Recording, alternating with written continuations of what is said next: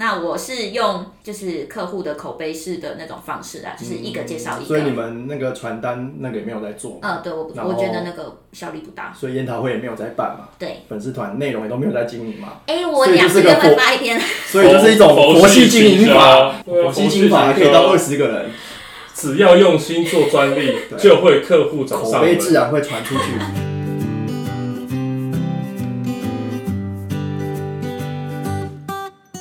大家好，我是马克思。大家好，我是 Henry。我在去担任这个 in-house IP 之前呢，其实我也曾经在事务所工作过。后来我考上专利师之后呢，曾经也有一个想要开事务所的梦，不过这个梦很快就消失了，因为我发现经营一间事务所其实真的不是那么的容易，感觉里面有很多的苦啊。所以今天我们就邀到一位正在自己经营事务所的专利师来跟我们聊聊这个其中到底有多么的难。那我们就欢迎这个养正专利事务所的执行长林明玄专利师。嗨，大家好，我是林明璇专利师。那我目前是养生专利事务所的负责人兼执行长。那我们的事务所呢，主要的业务就是处理国内以及国外的专利和商标的申请。那我们的员工现在的话，将近有二十个人。那我目前投入在制裁业界的话，是有超过六年以上的经验。那其实我之前学的背景的话，主要是 focus 在那个生化科技的部分。OK，所以你们所，哎、你自己是职业六年了，对对对，可是所应该已经超过六年的时间。对我们所超过六年的时间了。那呃，其实这事务所本来是我父亲的事业，那我是后来回来接我父亲的这个事务所的。哦，只能说有爸真不错，哎但还是自己要努力啦，对不对？要非常的努力我呢。相信，对，其实林专我跟他也蛮常会有一些合作的，看得到他很努力在经营这间事务所，所以今天就是请他来聊事务所的这种欢乐与痛苦。对，是的，对，其中应该有很多的一些有趣的地方啊。对对对，也有很非常辛苦的地方。那你刚刚提到你们现在事务所有二十个人，对将近二十个它人。大概是有哪些工作属性的分配？嗯因为就我知道，好像一个人也可以成立事务所啊。对，对，坊间也有很多艺人事务所，从什么接案、撰稿、绘图、程序，然后最后再这样一个轮回，就是这都靠自己来。对，是没错。那其实因为就我们开设事务所的话，你只要有一个专利的专设证书，然后加入工会，其实你就可以做职业。那刚像 Max 这边讲的那个一个人的事务所的话，那就代表他能力真的非常的强哦，他可以自己写稿、自己接案、自己绘图、自己送件。那送件来讲的话，因为现在智慧财产局它有电子送件是非常的方便，那所以很多人他其实可以做到自己送件。那再来就是程序控管的部分，如果他有一个很好的案件管理系统的话，嗯嗯那其实也可以做工具协助。对对对，现在有很多的那种工具可以做协助。好啊，这里也打个广告，就是想要业配这个专利管理工具的，欢迎来找马克思，我们或许可以在节目上做一点业配。嗯，这个其实很重要，因为管理系统对我们来讲其实蛮重要的。那所以刚刚提到嘛，所以一个人也不是不行啊。那但是如果当你案件量累积比较多的时候，其实光靠专利师自己一个人忙不过来，因为我们写稿要非常的专注。那如果你在写稿的过程中，客户一直打电话来的时候呢，我看你那个稿件也写不完。所以我们像我们事务所的话，我们就会有分配我们的专门的行政人员、专门的工程师以及我们的绘图人员这样子。所以基本上我们要有的人员就是第一个专利师。再来就是撰稿工程师，就是专利工程师。那再就是基础的程序人员，那可能会有国内跟国外部之间的区分，这样子专专门帮客户控管。像我们专利有些期限，每一年都要缴钱。那再来绘图也是很重要，所以基本上会有这些人员配置。这样的配置跟法律事务所好像略有差异，对不对？因为对可能就没有这种一般事务所的话，其实行政人员也是需要的啦，就是帮律师排庭期啊，然后跟客户约时间等等的。嗯但主要律师事务所其实没有助理，其实是还是 run 得起来的啦，并不会说因为呃律师要专注在诉讼或是非讼的案件上面，就没有办法分身去做其他的事情。嗯，所以其实是可以的。嗯，那我其实我还我还比较好奇的是，Sharon 他在回来接这间事务所之前有做过什么？OK，那因为我刚刚有说我的背景是生化相关的，所以我一开始就是研究所毕业之后，我是台大那个生化所毕业的。那我毕业之后呢，我是在我们老师那边当研究助理，当了一年的时间。嗯然后之后，因为我那个时候大家比较夯要考公务人员，所以我那时候有想过我要当一个公务人员。然后呢，我想说说我因为公务人员考试很难。那我就想说，我先去里面的环境看看我适不适合，所以我有到卫福部里面的国民健康署担任过里面的就是约聘人员。嗯对，那我做了一年，那我觉得呢，后来发现呢，这个环境嗯，不适合我，一定是他这个环境太好了。太好了，我想要有一点挑战，比较刺激的行业，对，我想要再出来做一个挑战，我不想要比较这么安逸的生活啦。那我出来之后，我就找生技公司，然后生技公司我那时候没有到药厂，我是直接到一般民间的那个卖生技仪器的公司。哦，器对，材、医疗器材，对医疗器材的。然后我是帮助 sales 做产品上面的仪器解说，嗯，那我们叫做产品专员。然后后来呢，因为我父亲觉得应该是时候要回来了，家业啊，我们的家业啊，该是有人啊，就是回来对，所根以我就。回来了呢，因为我觉得，哎，制裁这个我没有碰过，哎，可是你是什么时候考上专利师的？是回来之前还是回来之后？当然是回来之后啊，哦，所以就是有一段痛苦确定要期呢。确定要确定要做这行了，对你就是才去考才去考专利师就对了。对，其实因为虽然说这是我爸的事务所，但是他其实在我们家都不提他们到底在做什么。嗯哼，对，因为他原本其实也没有想要接，想要由我们来接班啊。传统的父母都这样子啊对，小孩子都不晓得爸妈到底是在对，干嘛。像以前我国小的时候，不是要写说我们父母的职业是做什么吗？对，然后我就会写，总经理我不知道，就是法律。哎，这个跟其实现在也是这样啊。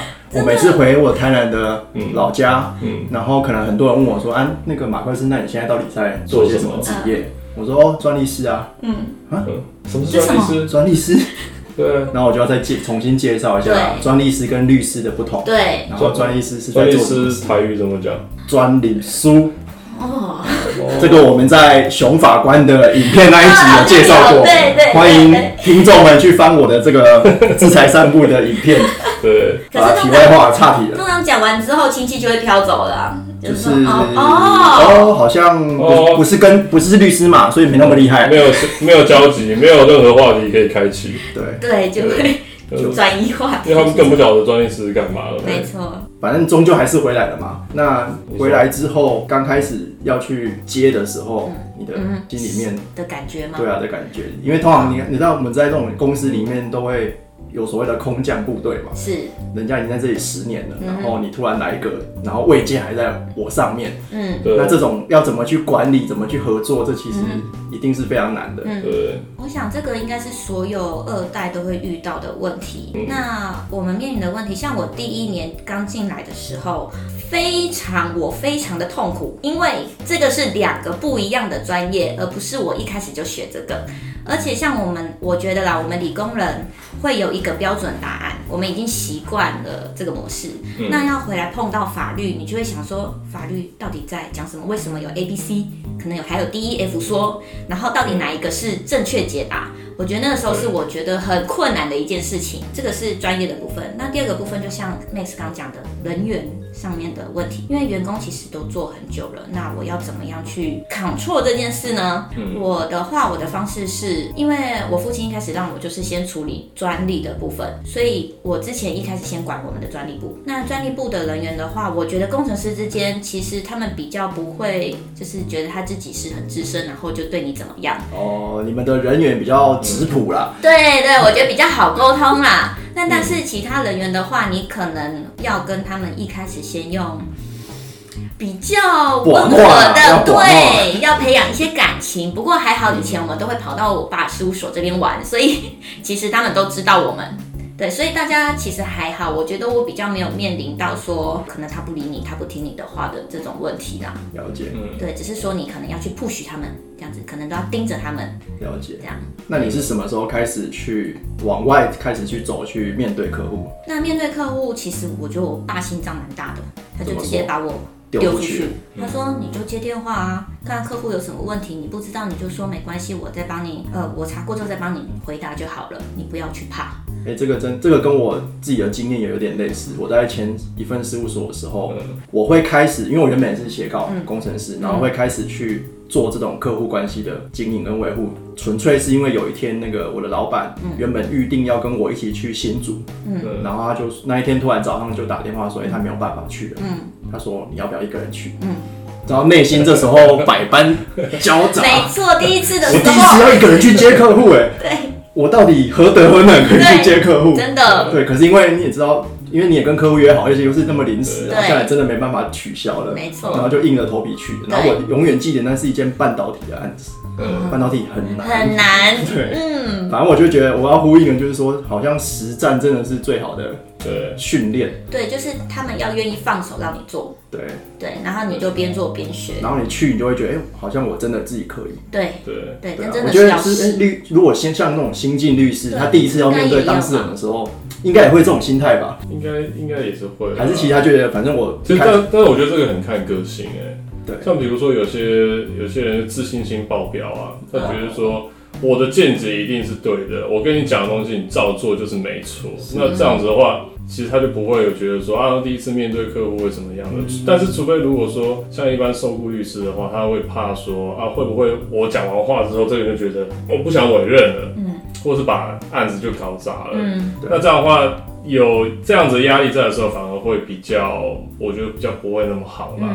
对，了解。我觉得这或许是那个一类组跟二三类组嗯的的差别，训练还是不同啦。对，我们以前面对都是教科书，就是然后那些仪器设备，都是实的，对，你是很少面对人，然后去侃侃而谈。那像我自己一开始，我自己的决心是我绝对不要做业务，但是通常你越不做的，就越会在你身上。真的，所以你现在就是一个业务，所以哪对，一 我就没有办法。每一行的开始都从业务开始啊。真的。可是身为身为这个负责人，就是一定要有一定的能力可以去拓展业务。对啦，是一定要对啊，不然员工就要靠你养啊，不然怎么办？哦，这真的压力很大呢，所以大家不要随便当老板啊。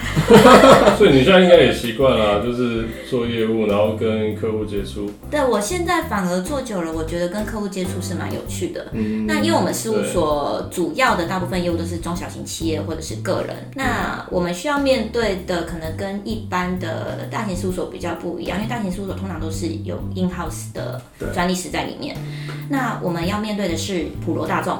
所以我觉得，因为像我最早大学的时候，我是读教育的，哦，所以大学是读教育，对我原本是要当老师的，啊，我原本是老师呢。老，师好，你跨好多领域。耶。真的，所以我觉得这个也对我后来怎么样跟客户教育专利这件事蛮有帮助的。哎呦，什么都能扯，对，就是 你要变成说我们要讲白话文给客户听，厉害。专利 A B C，对啊，所以嗯我觉得蛮有趣的然。后后来我是喜欢跟客户聊天，了解。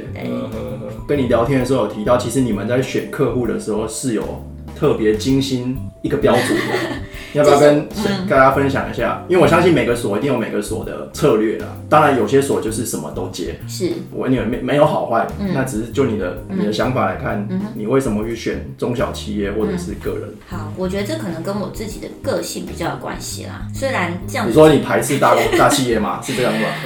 呃，我个人的喜好比较喜欢中小型企业跟个人。虽然他们有的时候会听不懂我们在讲什么，可能他们也比较难沟通，但是我比较喜欢去教育他们这件事。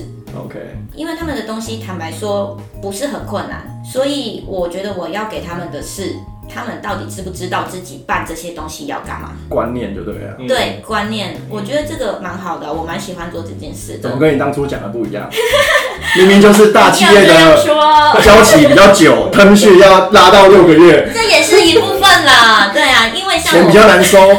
对啊，先做了才能收钱。对，因为因为我们这个业界，我们像我们专利，我们要垫很多的是规费。那像很多事务所，他们要比较大型，他们的资金可能会比较雄厚，所以有才有办法接得起这些大型企业他们的很多的案子。是那 Max 刚刚提到说，他们的付款条件可能不是这么的好，所以我们事务所都要自己先垫款。那这是我比较不想要做的部分，所以我就比较喜欢走中小型企业。嗯，这个这个跟律师事务所就完全不一样了，对不对？律师事务所是先收钱再办先收钱才才开始办。我觉得我们以后也要这样。我觉得这也是对啊。如果律师朋友们真的想要踏进专利这个行业，要先准备个两三百万嗯，放在这里，放在这里用，而且他还只是单纯缴规费而已。对，没错，但是如果是中小企业，比方说他刚开始要营运，嗯，那他也花了很长的一段时间去研发自己的产品，是，他们其实是应该要把申请专利当做他们的经营成本之一吧。对，是，所以其实先收，我是觉得是蛮合理的、啊。对，但是呃，我觉得这是我们以前业界的一个养下来的一个习惯，因为像律师他们以前从以前到现在都是先收，对，对，但是我们一开始最早的一开始制裁界的时候，他们就是可能后收，先做，对那有些会先收一半，嗯，再收尾款。那像我们的话，我们通常会先至少会先收一半的费用。我是觉得这个是比较合理的，因为我会面临到有些客户，因为我们消耗的是时间成本。那有些客户可能我们给他汇稿了，好，他就说他就摆我着了对，摆着不办了，真的嗯超多。超多对，然后你也收不了钱，你也不可能跟他打契因为其约关系。实那个专利申请跟诉讼很不一样，诉讼你对它有一些 d a y l i g h t 的，你不送的话就会那个时效就过了。对，他，专利申请他不送就是就不不送，送就不送，对，你但是也没办法送他你也拿他没辙。对除非他真的有这种哦要去发表的需求，啊，那个通常他也会很积极。对，没错。嗯对呀、所以我觉得这是我们业界比较麻烦的一个地方啦。我都已经写完了，那有些可能更恶劣的会直接自己拿去送了。那你也对，你也他就花一半的钱得到了那个稿件。对，没错，对，所以所以所以那个收一先收一半，这嗯个算是定金嘛？对定金，嗯对我自己觉得应该要这样。然后 run 完之后再再收尾款的，对不对？对，你现在有打契约吗？会打契约，可是你不可能跟客户打诉讼嘛，打啊为什么打？因为那个效益不是这么的好。呃，因为可能一件申请一件台湾可能三万四万块，对啊，然后你跟他打诉啊，你，打一个诉讼也就差不多是 假设啦，五好五六万好了，还比它贵，对，呃不敷成本。不。付成本，对，所以我们会用比较软性的手法去跟他谈啊，就跟他对啊，就是软性沟通，啊样，。谈到这里怎么有点悲催感？对，真的有点难刚过。刚明明还很亢奋。对，因为这个其实也是经营者自己要去，是啊，其实这不只是事务所，这每间公司每间公司对啊，这这个时候是经营上的问题，因为你要不要对客户去采取法律上的行动，对，有可能会打坏关系，但也有可能他本来就是一个不好的客户，嗯，其实也没有继续跟他经营关系的必要。是，这个东西其实你要不要做，它不是一个 legal 面的东西，嗯。它是很经营面。嗯，你要怎么去判断说这一个客户会带来后续可能关系好的话，可能他有很多 patent 嗯，需要申请。是。那如果说没有的话，因为没差嘛，嗯你赶快寄个承认信函之后命令给他，对不对？是啦，会啦。如果他真的是很夸张的话，我们到最后一步是会这样子做。对啊，因为奥克总是多嘛，对对不对这对奥克还是要给他一点教训啊。是的，了嗯，解。那提到那个客户了，那想要了解一下你们目前事务所在业务上面是做了哪些方式去拓展？OK，好，因为坊间应该也大家都知道，事务所有很多方式嘛。像我自己在印号时最常的就是收到广告单，那我都会称它为恐吓单，懂好啦，了，不是啊，提醒单，提我有醒单。收过，对，他可能会提醒我说那个专利啊、要缴年费了，对，就非常好，还特别提醒我。嗯对，然后商标这个要使用哦，不然会被废止哦。嗯对，我觉得都非常好。嗯对，可是其实真正有委案给他的都没有，嗯，我就不知道你像你们这样会不会做这种事情，会不会都在做白工？就我自己的观察的话，那事务所主要拓展的手法，就像刚刚 Max 所讲的，他们通常都会寄一些通知信给申请人。那有时候我们的客户收到的时候，就第一个反应是说，诶，他们怎么会知道我申请了什么？那我这边可能也要跟大家分享一下，就是其实你们申请了专利跟商标之后，它是会公开的，所以其实大家会用的话，专利检索系统跟商标检索系统全部都看得到你们公司或者是你对申请的什么东西，所以他们就会利用这些资讯，可能就发一些通知信函给你们，这样子，这是一定会有的。大家通常也都是这样子做。另外，有一些人会像有些事务所会举办一些演讲。或者是举办一些研讨会，然后去拓展他们的知名度，这样子。那再来就是比较就要花太多钱的呢，就是好好的经营自己事务所的官网，或者是经营粉丝团。嗯，那这是这是几种大家比较常用的行销方式啦。那我自己的话，因为我们的事务所比较没有规模那么大嘛，对不对？二十个人也算不错哇了，哇哦，谦虚谦虚，执行长谦虚了。所以以呢，我目前没有到这么积极的去建立这些、去拓展这些啦。那我是用就是客户的口碑式的那种方式啊，就是一个介绍一个。所以你们那个传单那个也没有在做，嗯，对我我觉得那个效率不大。所以研讨会也没有在办嘛，对，粉丝团内容也都没有在经营嘛，哎、我两个月发一篇。所以这是一种佛系经营法，佛系经营法还可以到二十个人，只要用心做专利，就会客户找口上门。碑自然会传出去。嗯，这也是一种方式啊，没是不是？错啊是啊。我认真的啊，真的对不对？认真花钱所以还是在，回归到你的品质，是，稿件的品质、程序的品质、是。人员的品质，品是的。质一好，嗯，口碑就来。但是。会有一个盲点是，客户他不晓得你的品质这么好，他以为每个专利师的品质都是这样啊，嗯他就觉得，哎、你就是要帮我把那个申请专利的时候，你要帮我申请下来啊，只要申请下来，我就觉得你什么都是好的。嗯，这就回应到他前面他，所以他为什么会先挑客户了？嗯，因为他就会去适度的可能排除一些没有没有比较能力的。对只会看价钱的，对不对？是不是这样？哎、我们不走价格战哦。对啊，如果你要看价钱的，那就可能不会是他们的客户。啊，我卖的是我的亲切感，怎么样？我以为你，我以为卖的是你的美色。呃，这个看过才知道喽。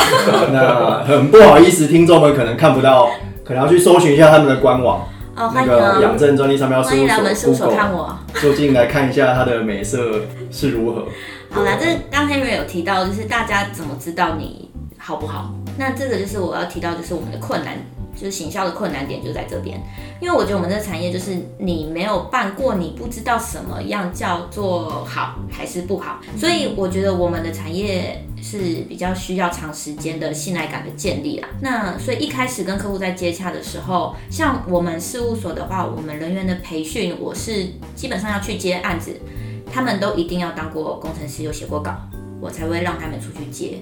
而且我觉得至少也要有办过侵权，哦，还要办过侵权的，最好如果没有办过，也要上过课。有概念就对了。对，因为我觉得写稿跟侵权是非常相关的。是啊，如果你不知道什么样子的状态叫侵权，你就不知道怎么写稿。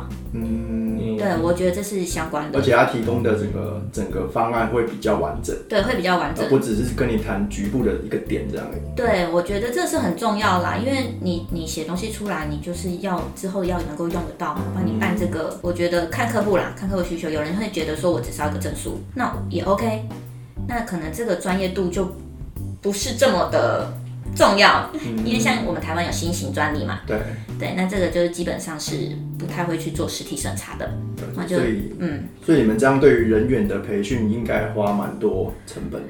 对我觉得我们的培训是话，我不会随便让新进来的人就去接业务，对，对我觉得这样子不行不好。刚刚讲的业务拓展是国内的部分，对，那好像我看你去参加过国外的这个比较大的这种研讨会，或是我们讲叫做联谊会吗？还是什么吧、a n y w a y 就这种，制裁界大拜拜。对啊，就是你要不要聊一下当初为什么会想要做这件事情？你你你看的是什么东西？之所以会去参加国外的这些会议，是因为我觉得台湾的市场目前看起来，本国人的申请量可能有下降的这个趋势。对，所以我觉得如果只做国内的话，可能不是很稳当。所以我就想要说，如果站在帮助台湾的立场来讲的话，我觉得应该要接国外的案子进来。嗯，哎、我岔题一下，所以你在还没有真的去负责这间事务所之前，原本的业务都是国内的比较多，对不对？对，嗯，那国内国内的专利申请为什么会下降？我研究了一下，我觉得跟产业的转型会有点关系，因为现在的新创公司大部分都是电商啊，或者做咖啡厅、餐饮这部分，比较少人会去从事研发，因为研发要太多的钱。但是电商跟比方说你刚才讲的咖啡厅经营，他们其实他们也是有一定的专利需求啊，我觉得专利可能比较难，商标比较多，商标比较多。对。商标或著作权，对，这两块会比较多。那著作权不登、不用登记嘛？对啊，台湾是不用的。嗯，因为真的你好，比如说像 FinTech，FinTech 或许真的有专利的需求，对，对。可是如果单纯回来电子商务，嗯，那其实或许它也是有，嗯。可是你你的创业就变成是要着重于这个整个系统对。的改进啊，对。或是整个后端的整个，不管是配送也好，或是购物流程也好，对，对。可是其实台湾很多电子商务的创业，它可能是选了很好的品相，嗯，然后或是嗯他把他的整个，对，就他可能比较会行销，哎。对，他整个 UI 设计，但我觉得现在也有 UI 的这种设计专利啊。但我觉得我的观点，我认为是因为这些业者他也没有这种原来这种东西也可以申请专利的概念，嗯，就相对于要纯研发的人，对，对，因为一一研发你就觉得啊，我都投入研发了，嗯，那势必我就会想要去申请专利，嗯因为这一这一块部分我们已经教育很久了，对，是的，所以说，除了研发专利之外，还有很多的品项都可以申请专利。是是是，所以其实如果说你们在呃拓展市场部分，是不是应该要教育嗯。这些人，就说其实你很多东西都可以申请，嗯，就是不要放着去让对手 copy。是。啊，是啊你要让自己的商业竞争力要提升的话，你就是要去申请你的是啊，不过我觉得这就回到，因为其实像我在前一份事务所就真的会去教育客户，嗯，在尤其是电子商务产业、嗯。或是 A P P 创业产业，嗯，对啊，像我记得我们在第二集聊那个啾咪的时候，我有去讲过，其实 A P P 它摊开来，它有好多个智慧产权的项目可以去取得。对，其实我在前一份工作的时候也会去教育客户啊，不过我觉得这还是看第一个老板你愿意投入多久，嗯。因为它不是一下子，嗯嗯。我们都知道教育客户这不是一下子就可以有回报的，对，那你愿意投入多久？所以这个就跟存股的概念是一样的啦，存股票嘛，买买零零五零嘛，对不对？但是你不一定你现在买的时候是赚钱的、啊，是但是你就是要存一段时间之后，你的获利才会产生、啊。是啊是啊，可是我觉得对于中小事务所就，因为它可能资本没有那么够，嗯，它就不容易去存股，对，嗯对啊因为很现实的问题就是，就跟散户一样啊。还是要赚对啊钱，，你买一张零零五零，人家买一百张，直接对啊，那个一小波动，人家就赚大钱了。怒买，嗯是是是，好了，那没错。刚刚提到，所以我记得你去参加过那个阿帕嘛，对不对？对阿帕的话，可能听众不太知道的话，就是我们中文叫做亚洲专利代理人协会。那这个其实是台湾、日本、韩国这三个国家所共同创立起来的。那它是亚洲的一个专利界的大拜拜，它每年都会举办一次。哎，怎么会没有中国？呃，嗯，这就不好说，哦，今天不聊这个，是不是？好好好，我们 不谈政治，好，有他就没有我，就对了。哎，有我就没有他，对不对？所以我们才可以挂台湾啊。原来如此。好，这题外话。OK，好，那我参加过两次了，一次是呃二零一八年办在印度的时候，然后再来第二次就是去年在台湾，刚好是五十周年这样子。嗯好，那我虽然只有参加过两次，但是其实还是有一点收获。那主要是在于去的时候，因为我是第一次去，所以每个都是陌生的脸孔，你可能大家不太会主动找你聊，变成你变成自发性的去找，就是各个各国的专利代理人去聊。那大家去的目的其实就是要接案子。那台湾比较困难的是，因为台湾的市场相对于中国来比的话呢，我们市场算是比较小。对，外国人要给我们台湾这边的案子的时候呢，他们一定都会考虑到这个市场的问题。在第二个问题是我们不是 PCT 的会员国。嗯，那 PCT 是对要解释对 PCT 可能要解释一下，PCT 它是一个专利的合作条约。那大家可能在市场上很常听到有人叫做国际专利、没有，他们叫世界专利，世界专利，是不是？没有世界专利。对，要再次强调，没有世界专利，它只是一个申请制度的方便性而已。那它会有一些优惠，比如说你只要先去申请之后，你就可以抢得一个申请日，那可以在里面的会员国你都可以试用。那所以之前我去参加的时候，就有一个国外代理人问我说：“嗯，我为什么要给台湾这边生意？你们又不是会员？”问我说：“所以你觉得那是不是中国的建交国？哎，又回来了，啊不好意思。今天说好不谈政治的呢 OK OK OK，对，然后我想了很久，好像一语中的耶。对，这个不是我可以改变的事情，所以我只能想到的是，哦，因为我们台湾 CP 值很高，我们价格比较便宜嘛，而且我们审查速度其实蛮快的。嗯，那虽然我们台湾很小，但是我们的消费力其实也蛮强的。是对，所以你不要说小看我们台湾。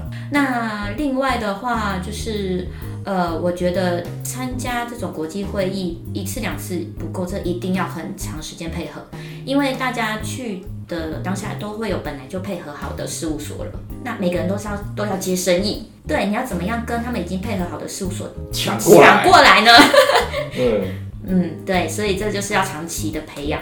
那去完之后，我通常都会，因为我去的时候我都会拍照片，我都会跟各国代理的拍照，然后我回来之后，我就会一个一个发信给他们。哎呦，就是有点留赖交朋友的感觉，对，然后再把照片发回给他。对，哎呦，这好像蛮不错的，而且你又是女生，嗯。有一种先天上的一点比较点的比较比较好拍照，啊，对，嗯对啊。对，所以他们其实都会跟我们拍啦，对啊。比较没有什么杀伤力嘛，对了解。亲和力很强啊。所以去参加去参加这一个会议的嗯。台湾的专利师多吗？很多。很多，很多，但是你们都是处于竞争关系吗？诶、不要这么说嘛，我们就是其实也还是竞合竞合，对。有竞也有合，对，OK，合久必竞，竞久必合。是啊，部分交集的对。对了，对对，对，业务上不交集，其他交集，哦对对对对对。对，这个业务。吃饭交集，联谊交集，嗯，语言交集，对，案件就不可能交集，对。还是会有一点合作啦对。啦，还是会有啦我比较想知道这样去一趟要花多少钱？嗯以印度那个为例，印度我大概花花了快十五万吧，哦，那也不便宜嘞。现在的成效你觉得怎么样？成效我目前觉得还没有出来，还没有出来，所以就就像你讲，还是要再多一点对，时间才还是要多一点时间。刚刚其实有稍微提到这个怎么跟大小所竞争的啦。嗯，对啊，我是比较想要知道，因为刚好提到大所了嘛，其实面对这种价格战，专利已经一件案件非常薄利了，你还要价格战，大家还在杀，你你有什么想法嘛，第一线嗯。上嗯。上战场的你有什么想法？嗯。比如说客户就跟你说啊，能不能再便宜嗯。一千也好，嗯，五百，嗯，两百，也是对。喊价呢？我自己不喜欢走价格战，所以我觉得适合呃适度的砍价，我觉得是正常的。OK，嗯，但是你不要说拿了一个不知道哪里来的通知函，哦，对，然后可能不知道哪一间，就要跟我说你也要跟他一样的价格，嗯嗯，我自己就我会直接回绝，我说我们没有办法，嗯没有办法解决的。对我没有办法，如果你这个价格我没有办法。然后像他们拿那些价格来的时候，有的时候他们的价格其实有不含一些费用在里面。哦，对，比如说国外报价的时候，他可能只报给你申请费，没有翻译费。嗯那有时候消费者就会不知道这件事嘛，嗯因为哎怎么差这么多，差了一半。嗯，对，那你就可能需要跟他解释。那甚至有些国家，它那个申请专利范围的像素，嗯，会加钱，对，会加钱。超过的话要加钱。对，那他们其实不会那么明写在里面。嗯所以简单来讲，就是会便宜一定有它一些关键的地方，对你要认真去研究它的报价结构，没错，不要一看到三千块就觉得啊你怎么报三万，嘿，因为它三千没有含很多东西。嗯，是的，嗯这也是给听众们的一些提醒的地方。对，没错除了价格的部分我不走，那如果你不想走，你可能到时候你跟小所之间也会有一个客户上的区分嘛。那你要怎么样突破这件事？我觉得要创造事务所自己的一个特色。对，像刚刚说，我们的业务培养其实是要很长的时间的，我觉得这也是我们的事务所一个特色的地方。那另外一个部分是我自己比较想要做的专利的延伸，就是我们这个专利或商标，我们到底还可以除了申请案以外，对，除了诉讼，我们还可以做什么事情可以帮助到客户？客户什么价值？对对，我觉得这要有个价值出来，跟客户合照啊，跟客户合照啊，然后再寄信给他，再寄信给他嘛，这也是一种维刚护关系嘛，对好烂哦！好的，讲回真的啦。那我知道有些事务所他们可能会呃做引进那个无形资产评价，OK，那这是一个部分。那另外也有可能会专门帮企业规划它专利地图的，这也是另外一种。对那还有可能帮客户做监控，，OK。竞争者监控。那你们想出了什么不一样的东西？我们自己呢，我个人对于行销方面比较有兴趣，所以我现在正在尝试帮我自己的客户协助他们去做他们专利的产品的行销 OK 或者是品牌的行销。嗯，为什么会有这个想法？因为我觉得，呃，我们事务所假设我们就是只是帮你申请专利，我们这每个人都做得到。对那我觉得这样子我的特异性没有出来，嗯，那我可能竞争力就不这么够。那我想了想，我们专利可以做什么事呢？我就想到接刚好接触到有行销的伙伴，所以我就想说，嗯哎、我们说不定可以帮客户创造一些专利上面的价值。对，所以我想要走这一块试试看这样子啦。对，我目前也是在尝试中。嗯，这也是蛮合理的啊，因为嗯嗯。想要去申请专利，它一定就是有一个产品或者一个新技术对等等。嗯，那它可能最终还是要走向商品，它的目的就是要走向商品对。化。对，所以怎么协助它去呃让更多人知道它这这个物品、这个东西、这个技术，对啊，这会在在进入市场之前的一个准备啦。对。对啊，对啊，因为如果说你商品你配的申请下来之后，它没办法进入市场，或是市场根本不需要这个东西，那其实申请根本就是没有没有用的。用的，没有没有它的效益在的。对啊，因为我是想要改善大家对于专利申请完专利之后，它的成功率的问题，就是它，因为大家都有看过那个数据说，这么多发明其实只有不到一趴的。商品化，对可以商品化到商品化。对，那我是觉得这一块是我们应该要努力的嗯部分。所以你看到了九十九 percent，太有眼光的负责就人了。希望说你有你有申请，你就要用它，不要说申请那边自嗨，然后当壁纸，对，在脸书上面发一个说，哎、我有什么专利也超屌，但是没有用啊，你赚不到钱嘛，对。对不对？我觉得你看，当所有专利师都在增值那一 percent 的时候，你是站在那九十九 percent，是？对啊，我对你的敬仰有如滔滔江水，绵延不绝。你们在抢申请专利的时候，我看的是市场，对对不对？